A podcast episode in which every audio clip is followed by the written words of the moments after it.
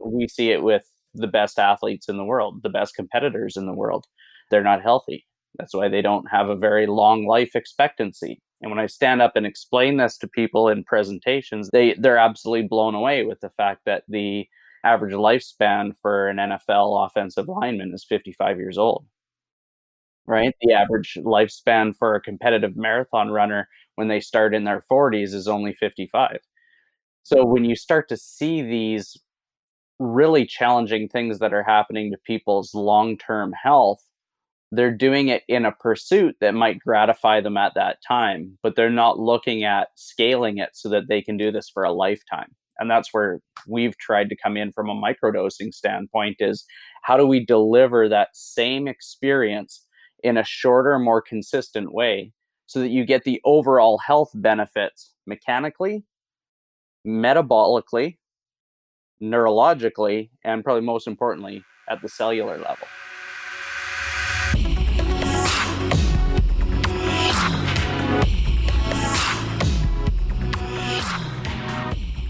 Welcome to This Thing Called Movement, a podcast exploring our relationship to movement and how it impacts every other aspect of our lives.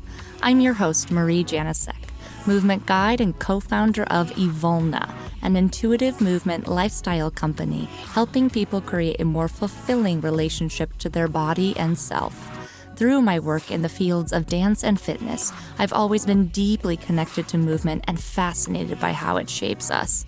Join me as I dive into conversations with esteemed professionals from a variety of fields and backgrounds. Together, we'll gain insight into their personal movement experiences, the transformations that resulted, and how movement has affected their lives at large. I hope this podcast inspires and empowers you to create a more authentic relationship with your body as you experience the tremendous ripple effect movement can have on all other facets of your life New episodes will be released on Friday mornings every other week. In the meantime, enjoy. I am thrilled to present today's guests, Dan Tatton and John Sinclair of Seven Movements. Both Dan and John are elite performance and health coaches, authors, and serial entrepreneurs. Together, they founded Seven Movements, a health company utilizing the concept of microdosing movement as a long term health intervention. Today, we discussed what microdosing movement means and why it matters, how popularized fitness and exercise are actually reducing our lifespan and longevity, and the gaps between health, fitness, and medicine.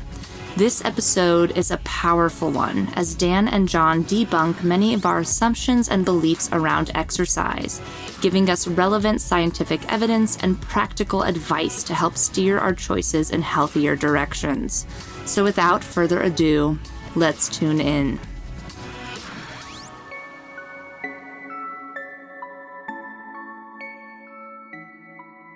Dan, John, it is so great to have you guys here with us today. Uh, I've gotten the pleasure, or I've had the pleasure of being able to work with you guys in a number of scenarios. And uh, the work you're developing with seven movements is really unique, really interesting, and I'm really excited to be able to explore it a little bit more here today. Cool. Thanks for having us. Yeah, thank you. So, I'd love for you to tell our audience a little bit about your personal journey up until this point, both as individuals and then what led you to create Seven Movements as a company and some of the points that inspired its development. Sure, John. Why don't Why don't you go first? Okay, cool. I've been a lifelong mover. Uh, ever since I was a little guy, I couldn't stay still. From climbing on top of refrigerators to doing anything possible to stay involved in movement. And um, it led me to a lifelong pursuit of sport, including going to the University of Alberta and getting my degree in physical education and studying sport sciences. And from there, I jumped right into the world of personal training and coaching. And um, I've been doing that now for 25 years. And yeah, it's been quite a wild ride because the last 25 years there's been massive shifts in what's happened in the in the fitness industry and now in the health and medical space and so it's pretty cool to be able to um, kind of explore movement with many different populations, with many different people that need it, because without movement, we die. It's that simple. So I think, you know, in the past 25 years, of things that's been really interesting to me in studying this is that no two people are exactly alike. They may have a similar pursuit, but their journey to get there is a little bit different. And that's been the same for us from a career standpoint, but even how we have developed this business. So, mm, I love that. Dan, I'd love to hear from you next. Well, it's it's an interesting introduction from John because mine follows such a similar path. Really, I I too am a Saskatchewan boy from from Canada, and and uh, I grew up on a farm, and um, so moving was pretty much a, a daily ritual for me, climbing trees and getting into all kinds of trouble, probably driving my parents nuts. Um, and then and then evolved into you know uh, participating in competitive sport and hockey and football and pretty much anything that I could get involved in, I'd I'd be involved in. Then when ended up going to uh, University of Alberta, much like John did the exact same program actually. Um, you guys weren't there at the same time, though, correct? We weren't. John's much, much older than me. All right, glad we got that out of the yeah, way. uh, actually, not that much old, but he was a little bit ahead of me in that program, and and um, and then I went ahead and got my uh, bachelor's of education as well because I thought I was going to be a teacher, and then got involved uh, actually at the same club as John. That's where we met in in Edmonton, doing personal training and and coaching and uh, have been involved in the industry in one way or another, whether it be uh, coaching individual clients or working with uh, with kids and teams, or now running this business seven movements with John um, for I guess I'm probably closer to 15 to 17 years, so not quite mm. up, up where uh, John is with 25 years, but um, but yeah, and then I guess to to move into the second part of your question with how we started Seven Movements, it really uh, it started when um, well John and I met in Edmonton at, at World Health Club, and then we kind of went our separate ways for a while. He he went to Florida, and I actually moved to Dominican Republic for a year to teach health down there. And uh, when I got back, it I started thinking about the industry, the, the fitness industry that I was involved in, and, and how we were sort of missing out on large chunks of people and, and reaching large chunks of people. And it was showing up in the data. Like people weren't, we had about one in five people actually hitting exercise targets, and that number stays pretty much the same today. And seven movements started when I posed a challenge to John, and I started talking about my my baba. For all the Ukrainians out there, that's a that's my grandma Mm. And uh, she was a gardener, and I basically posed this challenge to John. I said, "John, there's no way in in the world I would get Baba to uh, spend time in the gym ever, uh, mm. but she loves to spend time in the garden, and if we could have got her a program that would have helped her feel better in the garden, I know she would have done it. And how quick could we make that? And John and I, of course, started bantering back and forth. And he came back to me. He's like, I don't know. I think we do about seven movements. And and that kind of how Seven Movements was born. And and our first book was uh, written. It was called Seven Movements to Keep You Gardening for Life. And it was just a really simple guide, essentially, for anyone who wanted to spend time in the garden that would take them through a seven movement sequence that would help them prevent pain from their daily gardening ritual. So that's really kind of where Seven Movements started. And now it's evolved into other applications of this idea of microdosing movement, which I'm sure we'll get into uh, in this podcast. Yeah, well, actually, that leads me into that question because that's one of the core points of your focus is microdosing movement. And I'm sure that's a term most of us are unfamiliar with. So if you could please explain what that actually means and what it entails. John, I'll let you take this one. Okay, thanks. Microdosing is really the best way to kind of create an analogy for it would be like your doctor gives you a prescription for a medication. And that prescription might be 300 pills, and you're going to take one pill every five hours, three times a day. Mm-hmm. And so that's a micro dose of a massive dose, knowing that when you need to finish your antibiotics, that massive dose has created some sort of biochemical change in the body. Well, movements isn't much different.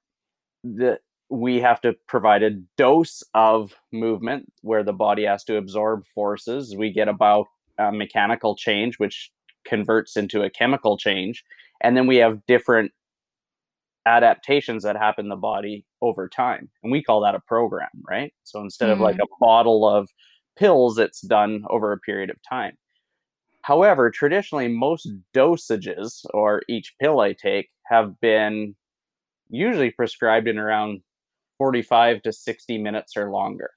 You know, so when someone says, oh, you need to exercise regularly, well, mm. that's usually a dose of about an hour because for whatever reason, the clock, we could correlate time with this is how much I should do. So ritualistically and prescriptively, doctors would say, well, do about a half an hour, an hour of movement this many times per day. And that's kind of where coaches and, and trainers kind of got started with the whole this is how long it's going to take you to do a workout. Then when we started charging for said prescriptions, right? It only made more sense. Well, we charge by the hour, so we're going to do an hour's worth of work or put an hour's worth of dosage in. And we now know that in some cases, for most people, that's not sustainable and it's not doable. We just don't have enough time in the day. But also, that dosage might be too high for too too many people. And the evidence in people not attaching themselves to that type of dosage is very well documented. Microdosing really is if we can take small bouts of movement more frequently and consistently, they will aggregate up into a similar dosage that you might do on a day to day basis. Instead of taking one big pill, we're just taking smaller pills along the along the time. Mm. And hmm. so the goal would be is if I could get you to engage in a movement sequence of seven different movements more frequently throughout the day, it's going to aggregate into the same health health outcome at the end of the day. It's just that that dosage is going to be a lot smaller, i.e., the microdose of it, but it'll allow for the same chemical change that's going to happen that actually is the benefit from exercise itself. And mm. so any type of exercise we do or any type of movement that we do, there's some sort of chemical change that happens in the body. And we don't think of it that way because most of fitness is about what are the macro changes, right? Like, what did it do to my muscles and what did it do to my mechanical system? And in reality, that mechanical system, while it adapts, it also creates these great chemical changes that happen in the body that foster health. Yeah, one of the first things I'm thinking about in response to that is you mentioned that when you're microdosing and you can s- sort of build up that aggregate dosage throughout the day through these small chunks that it ends up being equivalent to that large dose of time that's, you know, 45 to 60 minutes. But in my experience there's actually a significant difference in that. And I think that there have to be some benefits that are also slightly different, if not unexpected, and in some ways, possibly even better when you are microdosing because you know, you said this right as we started and as you introduced yourself that movement is life. Our health does not thrive without it. And, you know, even in my experiences, both personally and with the clients I've worked with and the students, when we sit all day and then we try and nourish ourselves in that hour, yeah, that is great. But I personally found there were so many more benefits to that microdosing strategy, which I was kind of intuitively applying for myself. And time and time again, when clients were asking me for support in their day to day life, that's where I was directing them because uh, for me, it made such significant changes eh, not in those aesthetic ways that most people are chasing, but in these deeply innate ways of just feeling lighter, feeling more focused, feeling more refreshed and clear, not having pain anymore, you know? And and these are things that I think most people assume they're going to have to live with exercising or not. Yeah, yeah. well, and I, I, if I can jump in there, John, I, I think one really additional benefit that just or something magical really happened around the time we started Seven Movements, and that's that the hard science really caught up with what we were intuitively talking about as coaches, anyways. This importance of moving frequently throughout the day and breaking up those long periods of stagnation throughout the day where we're just sitting or doing nothing.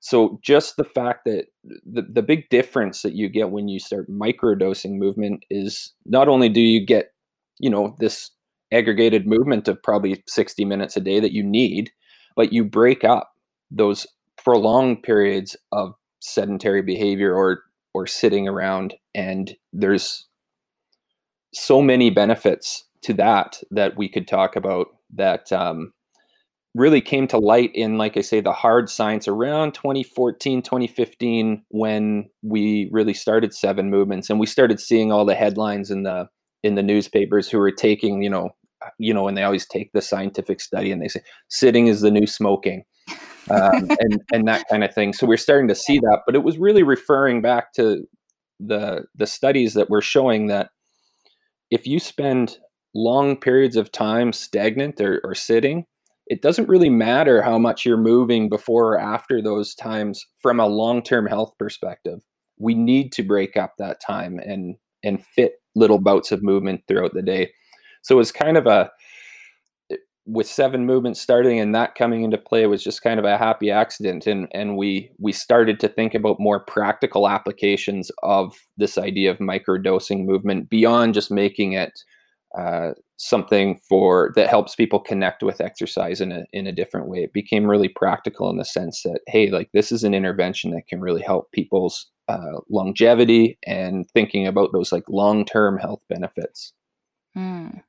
Yeah, well, it's fascinating too because you know you mentioned that the statistics on how many people are actually active in some form of consistent exercise or physical activity, the numbers are shockingly low.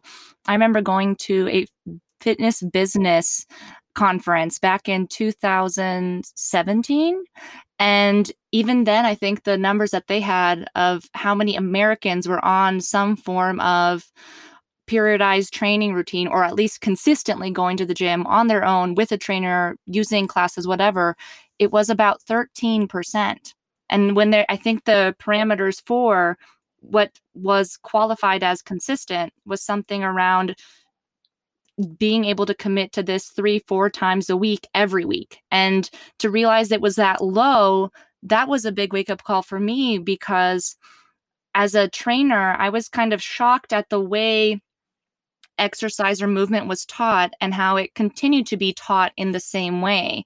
And when I heard that statistic, I considered, well, what do we have to do as professionals in the industry to take care of people? And at what point have we missed the boat?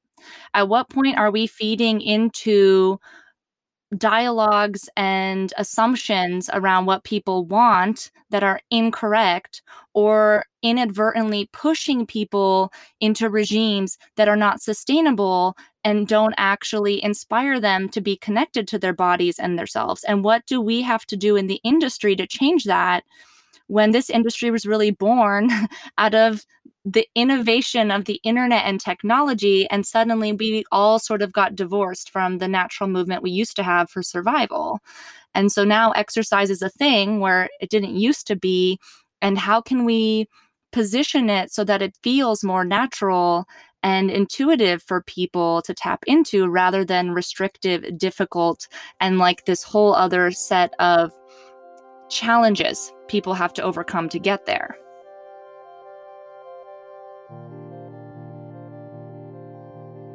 you raised some brilliant points there. And I think what we, as professionals and leaders in this industry, we need to do is we have to push through the dogma that is within the fitness industry. And so much of it is delivered in such a way that begs people the question Am I capable of being able to thrust myself into a situation where I may not be successful because intuitively, like you said, they're not going to be able to jump into a group exercise class and do it do their form of high intensity steady state training that is being programmed. Now they see all the exercise physiology research that says high intensity interval training is really good and healthy for you but then they go and they program it incorrectly and they structure it into a particular class that gets somebody's ass whooped for 45 to 55 minutes straight and then we wonder why these people don't ever come back. And so notwithstanding from a behavioral standpoint most people aren't even ready to even take that step to even walk through those doors. So we need to meet people where they need to be met and the mm. easiest way that we can do that is within the environment that they feel most comfortable because the gym is not the environment that they feel most comfortable if it was to your point we would have far more than 13% of the American population engaging in regular physical activity in an environment that dictates it. And I believe only 10% of those 13% are actually following anything structured. Yes. Or having some sort of guidance with a professional. Mm-hmm. And so, and it's probably even less than that. And now, knowing that those environments are being pulled away from us through COVID 19, you know numbers are even going to drop further unless we find a way to engage people at home and that's what we've done is we've tried to find ways to engage people at, at home find ways to engage people at their workplace places that they're going to spend the vast majority of their time and be able to build a sustainable system that will allow their body to recover it will allow their body to be met with a movement sequence that will foster long term sustainability in their health because we're not talking about fitness, we're talking about health. And we need to start to eliminate those two as two different spectrums because mm-hmm. you can be really fit and not healthy. Right? Yeah. We see it with with the best athletes in the world, the best competitors in the world. They're not healthy. That's why they don't have a very long life expectancy. And when I stand up and explain this to people in presentations, they have a heart. they they're absolutely blown away with the fact that the uh, average lifespan for an NFL offensive lineman is 55 years old. Mm. Right, the average lifespan for a competitive marathon runner when they start in their 40s is only 55. Mm. So when you start to see these really challenging things that are happening to people's long-term health they're doing it in a pursuit that might gratify them at that time, but they're not looking at scaling it so that they can do this for a lifetime. And that's where we've tried to come in from a microdosing standpoint is how do we deliver that same experience in a shorter, more consistent way so that you get the overall health benefits mechanically, metabolically, neurologically, and probably most importantly, at the cellular level. Mm. Yeah, it's this illusion that has been created with fitness where it's become all about the aesthetics and the carrot being dangled saying if you get the aesthetics then you're healthy right? And then everything falls into place. You feel confident you feel great. But usually being able to achieve these aesthetics to begin with especially what's been idealized in the media and you know in tv and movies th- those are far from healthy like you said. There's they've actually come at great cost not just in terms of people's day to day and having to restrict and self sacrifice so much of what allows them to be a fully fleshed out inspired happy fulfilled human but even at a cellular and metabolic level and this is the scary thing because I can totally relate with you, John. I've had conversations with people about this, some of the dangers of a lot of what we're seeing in high intensity interval training. And what people don't realize is, is that in trying to rush towards these aesthetic goals and trying to skip all these intermediate steps of connecting with their body in the meantime, they're actually shaving off years of their life. They're mm-hmm. actually stressing out their cellular capacity on the base level every single day with every one of these manipulations that they're trying to do to create accelerated results. And if you sit back and think about it for a second, it's like, well, was getting that six pack really worth potentially shaving off years of your life? And then what you have to do to be able to maintain it that comes at even greater cost. And this is something that doesn't get fleshed out a lot. And as a professional, I have to say it's very scary. Yeah, it's it is really scary because you know, how many times have you heard somebody say, "Oh, look at how fit that person is," right? They must be in great shape. And well, shape for what? Is really the question. I mean, there's there's offensive linemen in the NFL that pack on lots of weight because it makes them more effective at their job. And then there's two routes you can go when you finish play your playing career, which by average is about two or three years. so you work that hard to get to that level, and then your average career is only that long. You have to now teach your body to be able to not want to crave the amount of calories required to maintain that weight. And you have to lose a lot of weight if you want to have a long, healthy life. So there becomes this roller coaster that where we think performance is the highest peak of anything that we could possibly do. Right. Mm. And that's just not true. I was victim of it for many years up until my mid 30s where I was still competing in sport and then decided to compete in Olympic weightlifting at I think it was like 35 when I started doing that. So all my life I'd been competing in sport and now that I'm 44 I'm feeling the effects of living a life full of competition and ironically I was never really in pain or had any discomfort until I started doing stuff more competitively in the gym. You know, mm-hmm. the more variety I did in all different types of sports, which being from Canada is a luxury because you can't play hockey in the summertime, or at least you shouldn't. You can't play baseball in the winter, which would be a really weird sport to play. But um, it gives you the opportunity to do lots of different stuff, which, mm-hmm. as we know, mm. is the key to health.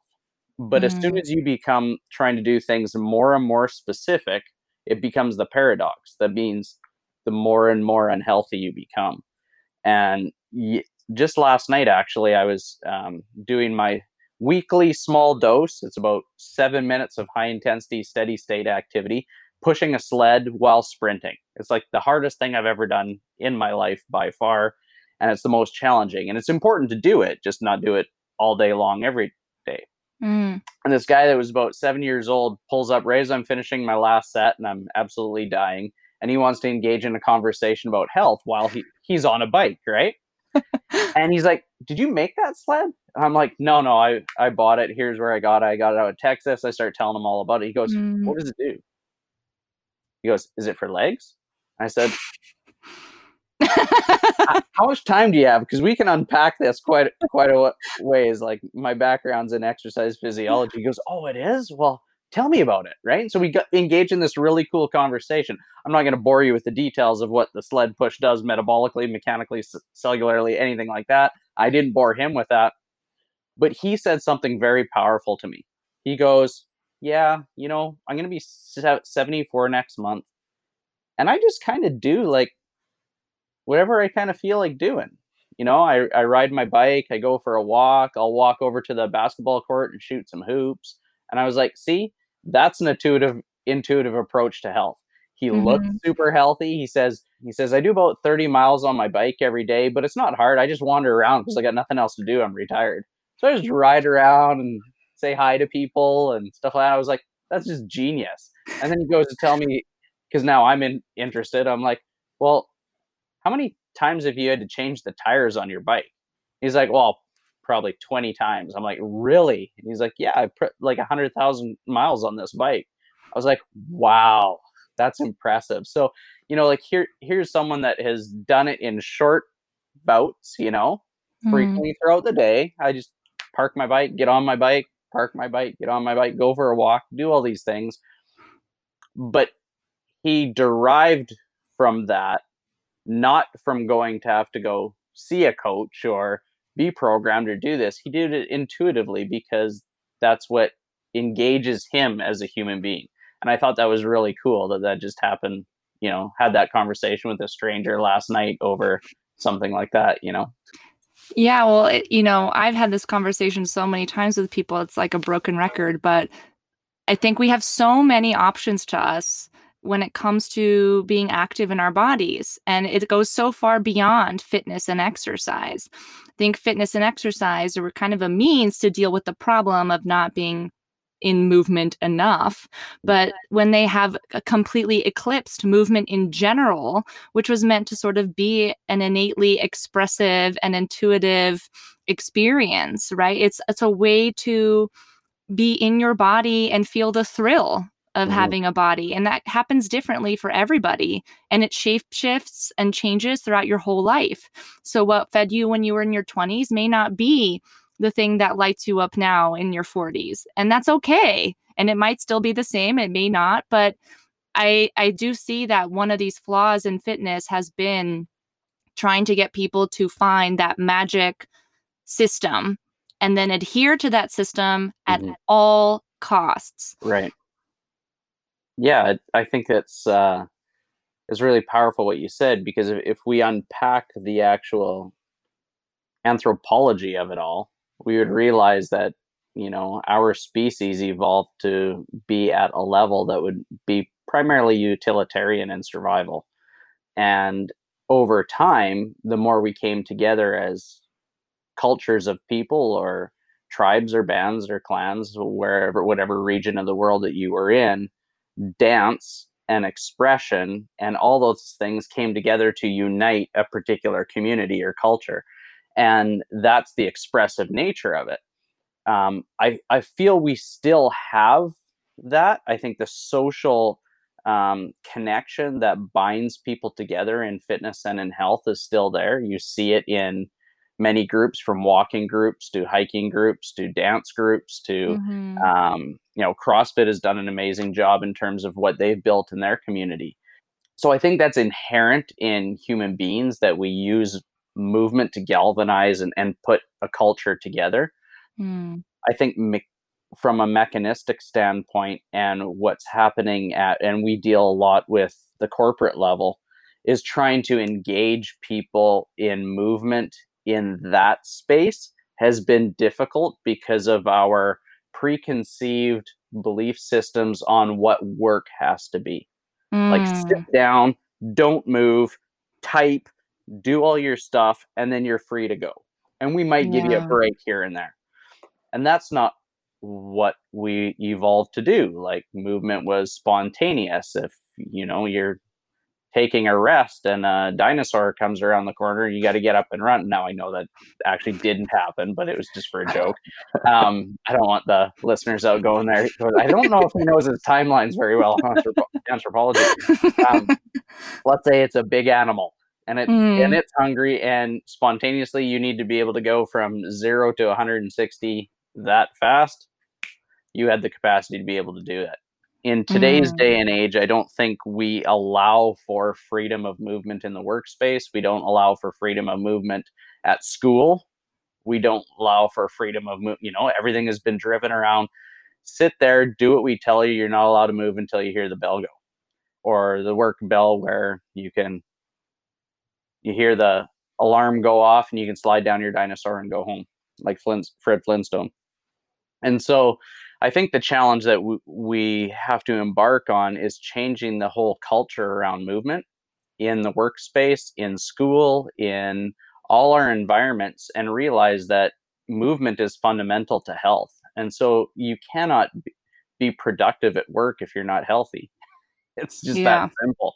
If you have injuries like if you've hurt your back and then the first choice that they do for to keep you at work is to sit you in a chair all day long and do modified not even modified work like you're now in on desk duty but you are labor that's the worst possible thing you could do for somebody with a back injury Mm. so we're not thinking about what role movement has on our capacity to be able to heal, but not only our capacity to be able to function as human beings. And that is a massive thing that we need to work on. And that's what part of the things that we're trying to embark on right now is getting folks to realize that movement needs is a crucial step to health and that it needs to be involved in all of our environments more frequently throughout the day. And that work culture needs to change immediately because what we're currently doing is is very unhealthy for our folks and is going to have long-term health consequences as long-term business consequences not only to productivity but to having to pay out benefits to people that are not healthy and not allow or and companies to be less profitable as a result so it's also political and economic you know 100%. it's it's as you're talking about this something i realize is movement is not prioritized. Like we understand it's important. It's why doctors tell you your whole life, you know, exercise regularly. Like that's an important part of health, but it's not actually prioritized. And you see that awareness proliferate into work, into social situations almost everywhere, right? Aside from the gym, aside from that prescribed dosage. And something that's really fascinating about Seven Movements is you guys have finally actually been able to create movement prescription and to get doctors to actually prescribe your programs to people. And I'd be curious to learn more about some of what you've seen happen, switching the conversation of movement rather than just exercise regularly uh, to then be positioned as a prescription coming from a doctor to handle a major issue. Yeah, I mean the you both just talked about the major challenges from from a culture standpoint, and it, it's really twofold. It's the the workplaces, as John said, people it's sit down, we work, and then if we start talking about moving in places we traditionally don't move or exercising in places we people's minds immediately go well i got fit 60 minute high intensity workout into the middle of like my day three or four times a day and um, that's when we have to educate a little bit about the idea of microdosing and how practical it can be to fit into various environments that we experience every day.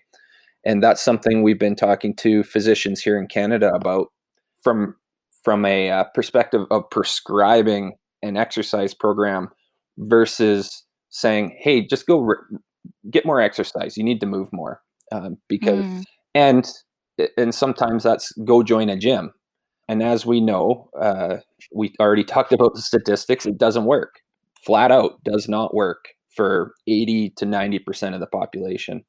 So what's interesting in having these conversations around and microdosing and, and educating not just the, the public that this is this is a tool in your toolbox that you can use to fit more movement into your day from a physician standpoint from what we've heard is the the interest is that hey there here's something i can give to a patient who needs to move more that's practical. It builds some movement confidence in them so then maybe they'll go participate in more movement if if they actually feel better when they move. And it's it's easy to fit into their day.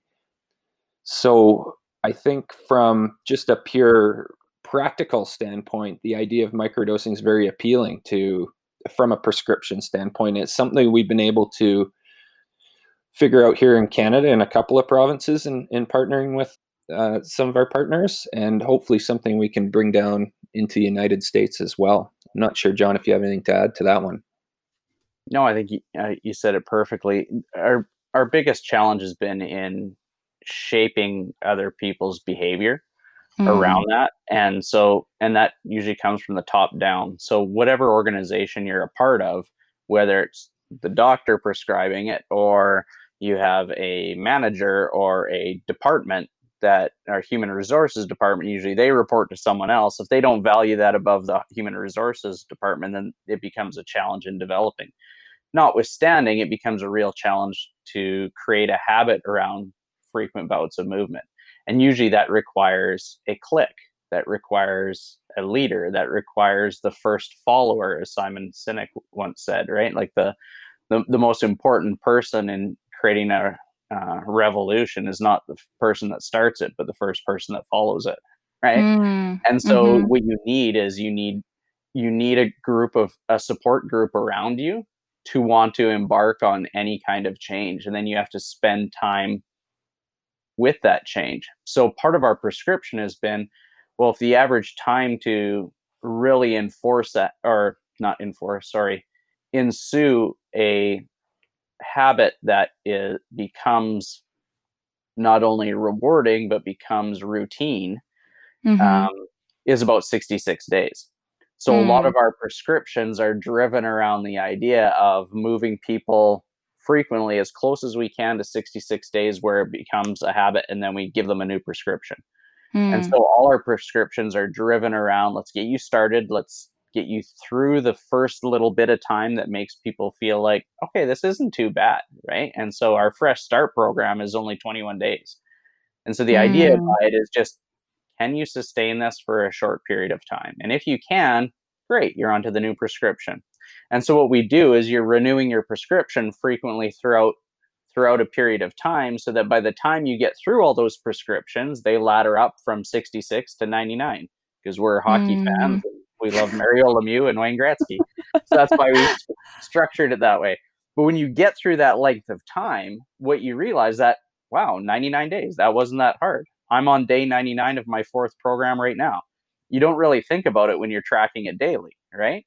But if you take your dosages frequently throughout the day, that by the time the 99 days comes up, you're like, oh, it's not a big deal. I'll take the next one. And then what happens is it just becomes this down downhill of snowball growing into this larger boulder of snow that has so much momentum that it just becomes a part of everyone's life and part of their cu- culture. And so the trick is going to be is for, for it to start snowing.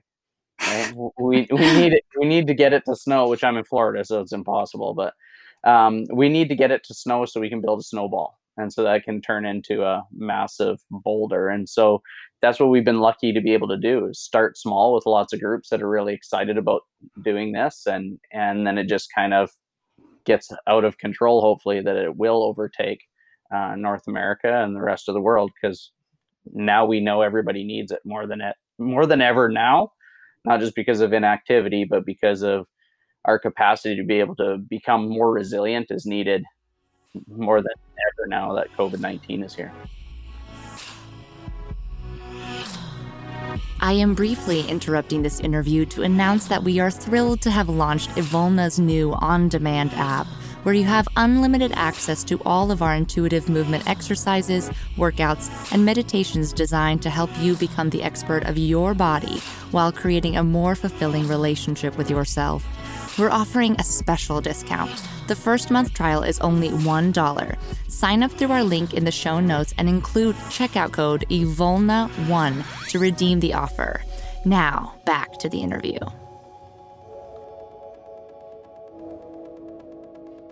Well, now that we've sort of been talking a little bit more about some of the cultural implications and we've alluded to the greater implications that this has not just in terms of well-being but also on like our productivity our longevity even like politics and economics as like the countries we're a part of uh, what is some of the hard science uh, pointing to with like the difference between microdosing and traditional exercise. I know Dan mentioned that like there have been some very specific findings that have come out in recent years that have been instrumental to helping people reframe their understanding of why switching their relationship to exercise or movement this way is important.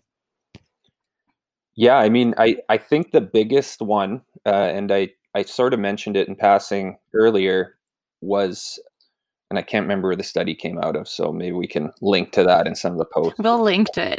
uh, but but the big one was that the the idea that from a long term health perspective, if you aren't moving frequently throughout the day, that you're going to have uh, the same challenges if you exercise or don't exercise before or after at that end of that real mm. prolonged period. So the best like for example, if you're someone who doesn't move at all and works sitting down and then doesn't move at all in the evening, you're going to have the exact same health outcomes as someone who maybe does a block exercise in the morning, doesn't move at all for 10 hours, doesn't move at all at night, even though they still fit that 45 minute or 60 minute session in the morning. The long term health outcomes are going to be the same.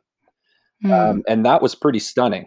And John, I don't know if you can add to this. I think you understand the the study a little bit more in depth than me, but that was the general outcome that that was the most surprising, I think, to most folks. And well, that that sort of like throws everything up on its head. Right. That you know, making that effort to put in that intense dosage in some ways is less relevant than putting in the microdoses throughout the day. That those are actually where the change is made.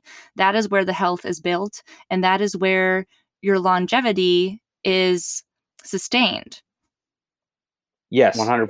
That's Yeah. exactly it.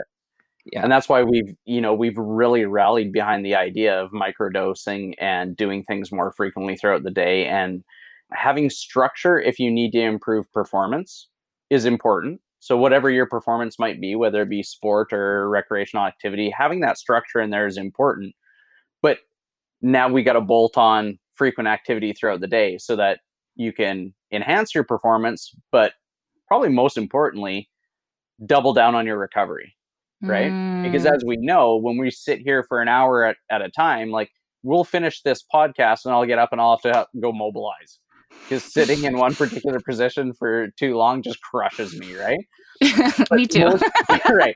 And so all us active people are, understand that, right? But Um, people that have become that have succumbed to this environment that that allows them to be stagnant for a long period of time and that becomes their normal to do the opposite is abnormal yeah. right and so what we're trying to facilitate through the science and really delivering that science in a way that is sustainable and not only acceptable but doable Practical. Accessible, I and would say. Yeah. Yeah. um, allows people now the the freedom to understand that health can be within their own grasp in a very simple way. And the way we deliver it is we deliver it on our platform that is just monkey see, monkey do. You do not Mm. have to be an expert in movement to do this. All you have to have is a piece of technology that's going to show a video, right, of me or some of our other brilliant coaches just delivering this education and delivering a movement sequence and you just follow along so that's what we call Mm. monkey see monkey do you just basically have to mimic which is one of the most brilliant things that we have in the brain is the capacity to uh, mirror one another and just follow along. And so by doing that frequently now gives people the opportunity to have the accessibility and the scalability and the availability to be able to do it when they want when they how they want and for their own personal reasons. And so that i think is the thing that gets me most excited about the possibility and the scalability of what we can do and what we can create Mm. um, because as some of my mentors have always said you keep the smarts underneath the table deliver what's most relevant to that individual and just let them participate with you and so Mm. that's what we've delivered as you bring up mimicry, I remember learning it was actually at a dance intensive that I did in Montreal. One of the teachers there was talking about the phenomena in the brain of how when you watch something, your brain is actually already wiring how to do that movement internally. It's creating the the neural network so that you can complete it in your body even without trying it, just by observing it. And I wanted to bring that up here because I think if our listeners know that just by watching on some level your body is priming itself to do that thing, is it if that's a very important thing to let marinate because I see a lot of people watch somebody do something and this phenomena is actually automatically happening. But because people are not as comfortable with their bodies or they're afraid of looking stupid or getting it wrong or injuring themselves, people hold back and don't allow themselves that opportunity to try. But in fact, it's part of how we exist in the world. And it's so innate and automatic that whenever we're watching movement, we're priming ourselves to be able to do it. So I wanted to bring that up just as like a little opportunity to help inspire people to know that even if you may not get it right, there's a part of you that's getting ready and wants to be able to do the thing it's watching. right That's, yeah the, the original study i think came from by accident actually is they were studying uh, the the behavior and reward systems of the brain that were coming from uh, monkeys when they would eat peanuts. And i believe they still had you know some of the brain activity sensors on, on the monkey and when one of the researchers just decided saw a peanut and he went and grabbed it and went to eat it just the action of him eating it hit the same brain centers on the monkey when the monkey was actually eating it And that's mm-hmm. what led them to the concept of mirror neurons, right? And how mm-hmm. those neural networks actually get built in the brain. And that's why we have the same responses when we go out to eat or when you decide to engage in an activity or even watch an activity that you love. I don't know how many times, Dan, you've gone to watch a hockey game and been thrust into this dreamlike sequence of seeing yourself out on the ice with the with the NHL players. At least I have that dream every time I go to a hockey game that they call me and go, "Hey, John, a couple guys are went down. Can you go grab your gear? We need you. We'll sign you to a one day contract." I'm like, "Yeah, I'll just. I'm three minutes from the rink. No worries. Let's go do it." You know. And so, what's cool about it is that that becomes if you truly love and have a passion for a particular activity, the brain will map itself to I want to go do that right right here and now. Mm. And so mm. what we want to try to convey is that when you do particular activities that you have a passion for and a love for, then you are going to adhere to that activity and any activity when it becomes something that you truly love. And it, so it kind of comes full circle back around to our our original inspiration for this company was Dan's grandma. She just mm. loves gardening, but wants to be able to be sustain her ability to garden for long periods of time, right? Mm-hmm. And so that that was like the kind of your our passion is movement, and trying to connect that movement piece to what people love is really what we're trying to do, and do it in a way that people can just kind of grab grab little bits of it at a time, so that they know that they can go do the things that they love doing. Mm. Yeah. Well, you know, one of the paradoxes I think we've sort of highlighted here today is the paradox of you know trying to get those quick results that most people think equate to health that they're kind of beating themselves up to get versus actively practicing forms that allow for longevity. And I, I will never forget when I first began as a trainer, the intake form had this question at the bottom. And after we highlighted all the goals, all the health stuff, uh, the question was, would you prefer results that last for a lifetime but may be slow to attain? Or do you prefer fast results that you may not be able to maintain? And every single person who i asked that question to always wanted those results that could last a lifetime but might be slow to attain. Mm. and it's an it's a really strange paradox because when you when you lay it out for people they know that longevity is built slowly over time, right? And it is in these small moments over time. But there seems to be a break because when they're actively making decisions that are ultimately influencing their longevity, they're not operating from that standpoint. It's like the go, you know, and even what you mentioned about how your programs are outlined, you outline them in like 21, 60, 90 some days. And the idea is is that by the time those, you know, two to three months are done, that person has ingrained a habit and it feels easy.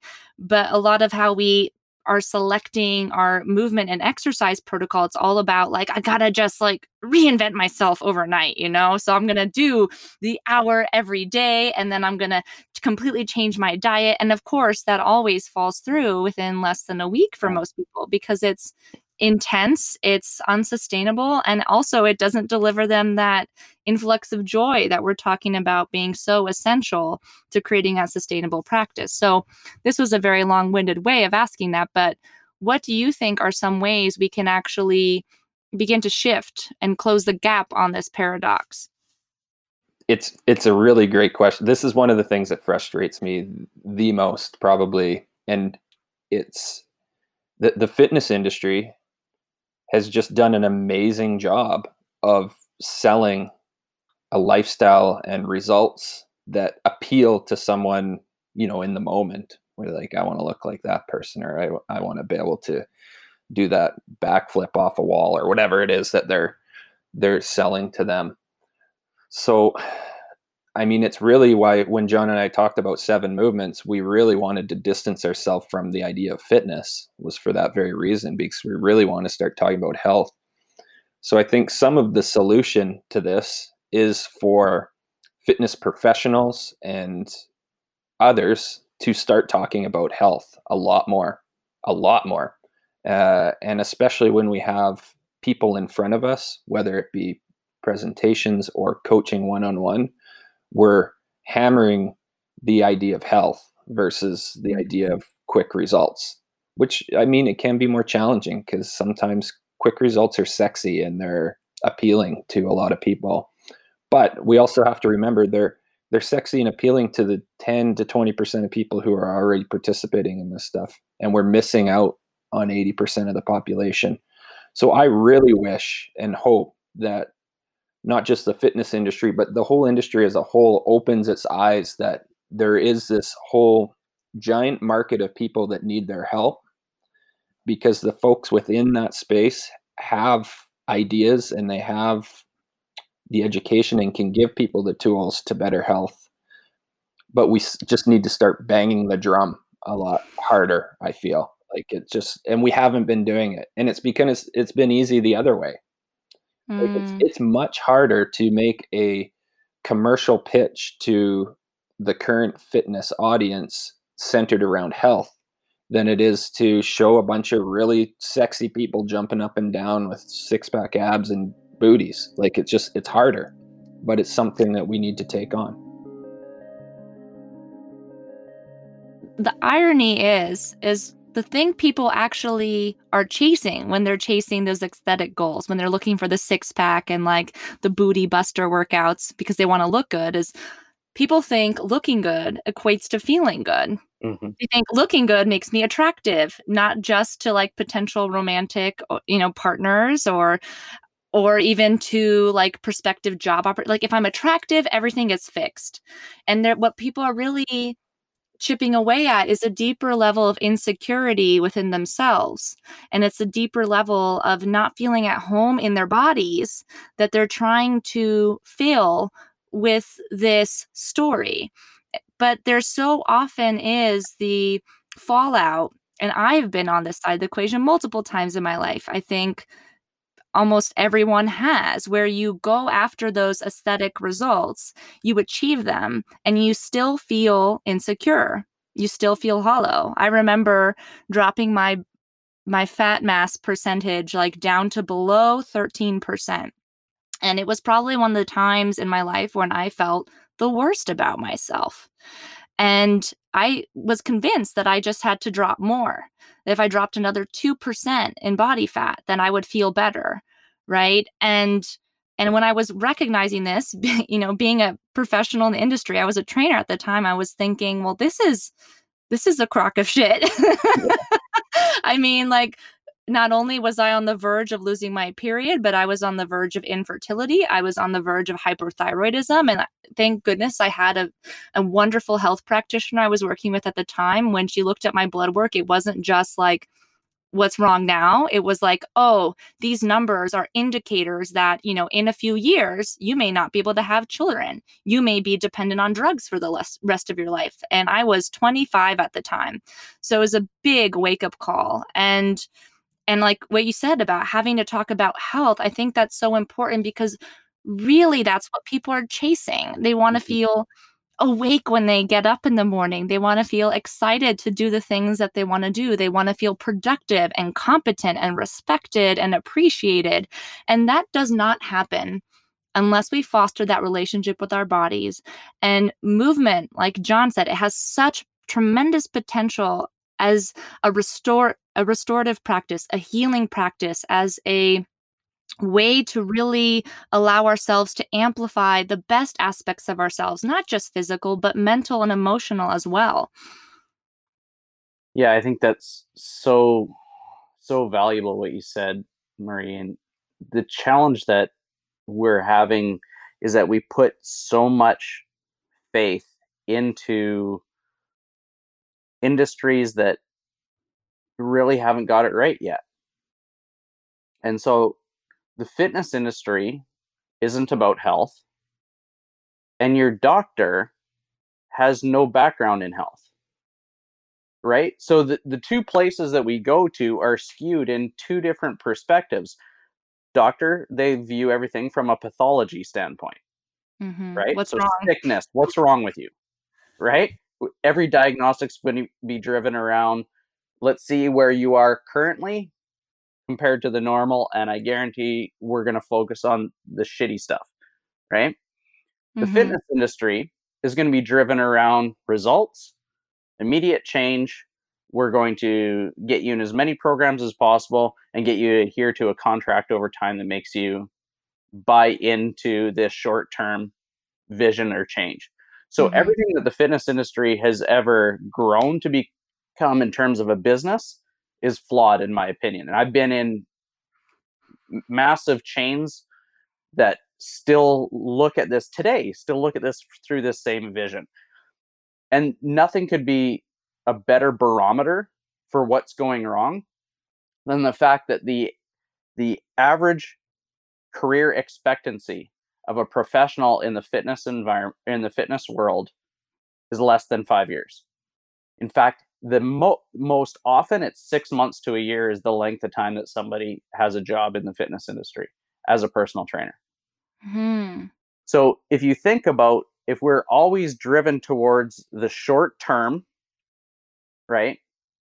And then clients are going to get their short term result and then they're going to leave. And then the personal trainer has to find a new client. And they have to find a new client. They have to find a new client. And they have to find a new Mm. client. Before long, that grind of finding more clients over and over and over again is not sustainable for their career as well. Mm. But what do we do at the educational level? We teach them to to understand biomechanics, physiology, all that things for the athletes. Yeah. Right?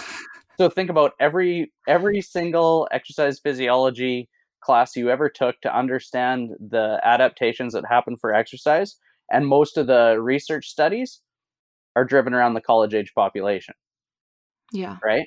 And so what we have to do is there needs to be a fundamental shift at the educational level, which thankfully I'm involved with an amazing organization that you know of called the Institute of Motion, where we Yeah. educate coaches on how to think differently about everything that they've once learned. Mm. And then we need to shift this into the business practices of the fitness industry. Mhm. Because if we currently keep trying to operate by membership sales, we already know that in the wake of COVID, that's not going to happen anymore. So we need to start thinking differently about how we actually practice within the fitness industry and how we need to make a shift from the dogger uh, from fitness into health. And it isn't Mm. until those big groups, so the medical industry and the fitness industry, decide to start to embrace health that we're actually going to make any actual change because the 80 to 90% of the people that aren't using fitness and being driven towards the doctor is not sustainable. It's not just Yeah. sustainable for our governments. It's not sustainable for our workplaces. It's not sustainable for our families. And this is the the cultural shift that needs to happen in order for us to be able to actually move forward. And I think it's incumbent on us leaders to continue to keep pushing that narrative and letting them know that things need to change and your ways of operating need to evolve. And it your ways of programming need to vastly improve and your ways to be able to capture an audience and create environments that make it comfortable for them to be able to sustain healthy practices and movement needs to be your sole core value in my opinion Yeah, one of my biggest pain points as a trainer was actually the medical industry, right? Like because exactly what you highlighted, nobody's focused on health. And and then there's assumptions around what's happening in both sides of this equation. So as a trainer, I always wanted to get in touch with doctors that my clients were seeing for whatever they were seeing to like know more of what was happening but a client says, Oh, you know, I work with a trainer to their doctor, and the doctor has a very specific idea of what's happening in that session. And if for anybody who's ever witnessed me train, you know, both as a client or as an outsider, nothing of what I do looks Yeah. anything familiar to like what tri- typical training is. It is it is so far outside of that spectrum there isn't really a word for it so I always found it really frustrating knowing how much movement can do for health and being such a health oriented movement practitioner and really devoting myself to being the best I could be and challenging myself in as many ways as I could to then sort of be thrown into a box or to have my client get the information of like you shouldn't work with your trainer. Yeah. you know you need to stop working with your trainer it's too aggressive for you meanwhile all we've been doing are like really gentle soft movement interventions to like stimulate blood flow and get a little lymphatic drainage going and to like encourage the system to remember it can be moving without pain that was that was always very frustrating for me and and for me that's sort of been where my head's been at, especially in COVID, of like, this is our opportunity. We're watching the fitness industry as we knew it kind of self implode and have to reorganize. We're mm-hmm. also watching healthcare, especially in the United States, kind of self implode. And we'll see what happens after November. I mean, this will be airing in November, so we'll know. But there, I think there's just so much opportunity we have here in a in the biggest way we've had in a long time to really start positioning both of these industries that were designed initially for health and then actually reinvent them so they are centered on health. That's right. Perfectly said. Yeah, love that. Yeah. Oh my goodness. I could talk to you guys forever. I feel like we have another potential um interview waiting for us to get a little deeper into some of this. But uh, as we wrap things up here, I think one thing I'd like to hear from both of you is in context of everything we've talked about, are there any words of wisdom you'd like to leave our audience members with? Something that they can reflect on or actively in- implement in the wake of this conversation? Yeah, I, will go first, John. Um, I think my advice uh, to anyone seeking to get on a path to long-term health uh, is quite simple. It's it's go and try as many activities as you can and find one or many that you fall in love with, and then supplement it with microdosing of movement throughout the day.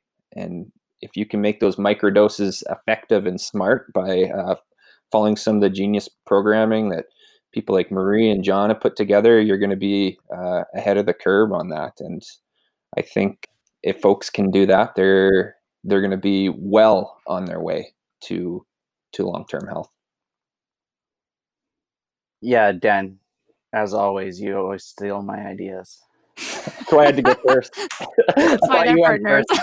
uh, no, I mean that's number one. I mean you the only way you can create a sustainable practice around movement as a mechanism to long-term health is to do things that you love. The the one thing that I've learned that I always kind of thought was kind of hoity-toity and I know what I'm doing. I don't actually need to be doing this is doing something as simple as journaling. And we've started to implement that as a kind of like a self-reflection of what we are experiencing in our lives and how movement plays a role in it and reflecting back on that and actually putting pen to paper and writing it down. Mm-hmm. as i mentioned earlier i've finished you know today is my last day of my fourth 99 day journey. So i did four mm. wayne gretzky's. And so now at, at the end of every day i actually write down exactly what i did that day what my tolerance for exercise was. So how was i feeling right? When I woke up that day, did I get an adequate amount of sleep? What was my readiness or mentally, physically, emotionally? How was I ready to be able to do a bout of exercise that day or, or a bout of movement that day? Then I got to write down what did I do that day and what did I really love about what I did that day, right? Mm. And just from writing that down for almost 400 straight days, my health is in a completely different place than it was at this time last year. Hmm. And something as simple as just being involved in the process, but then reflecting upon that process has been a very powerful tool for me and being consistent at it. Right. Hmm. You know, I think consistency trumps intensity every time out. If you can do those small little bouts, and I don't really know if we mentioned what that microdose for us is, but for us, it's as small as seven minutes. Hmm. We do seven movements in seven minutes. And if I do that frequently throughout the day and I write that down on what I did and reward myself with something that I really enjoy as a result of it, maybe a cup of coffee or whatever has that really picks you up and gets you excited about and you can really love and crave, relish that and reward yourself with it because whether you have a piece of cake every single day, if you negate that with frequent movement, all throughout the day, well, what's going to happen is your biochemistry is going to change for the better. There's going to be way more wins than losses. And well, who doesn't like cake? yeah. I'm actually more of a pie guy. I should have used pie I'm more a pie versus cake guy, but yeah. Uh, yeah. Well, what you mentioned about checking in with yourself. So I think that the two pieces of advice that resonated for me the most strongly is like find something that you enjoy doing. So allow yourself to be curious, allow yourself to explore, and allow yourself to feed what feels good. This is like one of my personal mantras as well. And then, you know, to give yourself the space to connect and reflect. You know, something I do um, with my movement practices is I sort of begin and end with a body scan every time. And that's what we layer in our programming at Evolna. We have these meditations that are actually very short, but they're they're not meant to be the big you know jumping over the obstacle of like having to like completely erase all thoughts it's meant to be like well what sensations are going on in my body how does that feel what emotions are at play right now what thoughts are running around and when you do that before and after you can always see that something changes and it's always better than where you started out. It might just be a little bit some days. Some days it's like kablamo, it's completely out of this world. But, you know, journaling is another way to do that. And it's a one of my favorite ways to connect to my movement practice as well. So I love that you brought that forward because I think we need to be combining more of our reflective awareness around what we're doing with movement instead of just mindlessly moving. That's a huge part of changing this equation. So we're not just always going for those aesthetic illusions and we're actually connecting to our health in the unique makeup of who we are in the unique context of the times we're in and all the factors we may be negotiating in our lives at that moment. So if you do 7 minutes of meditate meditative body scans over that time does it aggregate up to the part where i will now become a master of the mystical arts and like dr yes. strange and be able to move the universe? If that's the case I, am in. I'm, I'm doing that starting today. It actually you know it does. Um i've i've i mean this is a little bit off topic but one of my i mean you guys know this because you know hey audience we're partnering for some programming of volna plus seven movements and we're very excited about it. But one of my personal explorations has been using my meditation technique in conjunction with how I feel in my body. So instead of like trying to go out, go deeper in, to use it to change the emotions that I'm noticing are coming up automatically that I don't want to participate in. So the experiment I've run this month has been with anxiety and stress and I use those interchangeably because for me they they come in together. But whenever I catch myself like going into an anxiety driven spiral, I the second I'm aware of it, I step back as soon as I can and I apply this tool of just like breathing into my body and trying to use a little bit of movement if I need to change it. So yeah, that 7 minute microdose and then I come back. And of course some days it's like I completely let it go. Sometimes I don't, but I can tell cumulatively who I am now versus who I was at the beginning of October are two entirely different people. Wow, that's powerful. Great. Yeah, very exciting. All right. Um, well, with, with, that being said, thank you guys so much for coming on with us today. It was such a pleasure to be able to have this conversation, and it's one that's really important and near and dear to my heart. So I thank you. Thank you for having us.